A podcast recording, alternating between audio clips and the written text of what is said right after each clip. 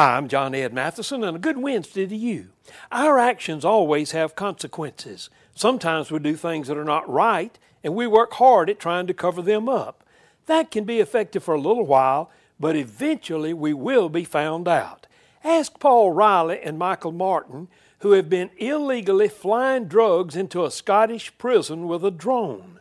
They got away with it for a while, but they didn't realize that the drone's camera was recording when they loaded the device with pills and marijuana. You guessed it, the drone crashed in the yard of the Perth prison, and the guards found 18 minutes of tape identifying the crooks and the warehouse address. They were sentenced to prison.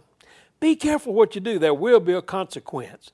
The best thing to do is to do good things, and then you'll get good consequences.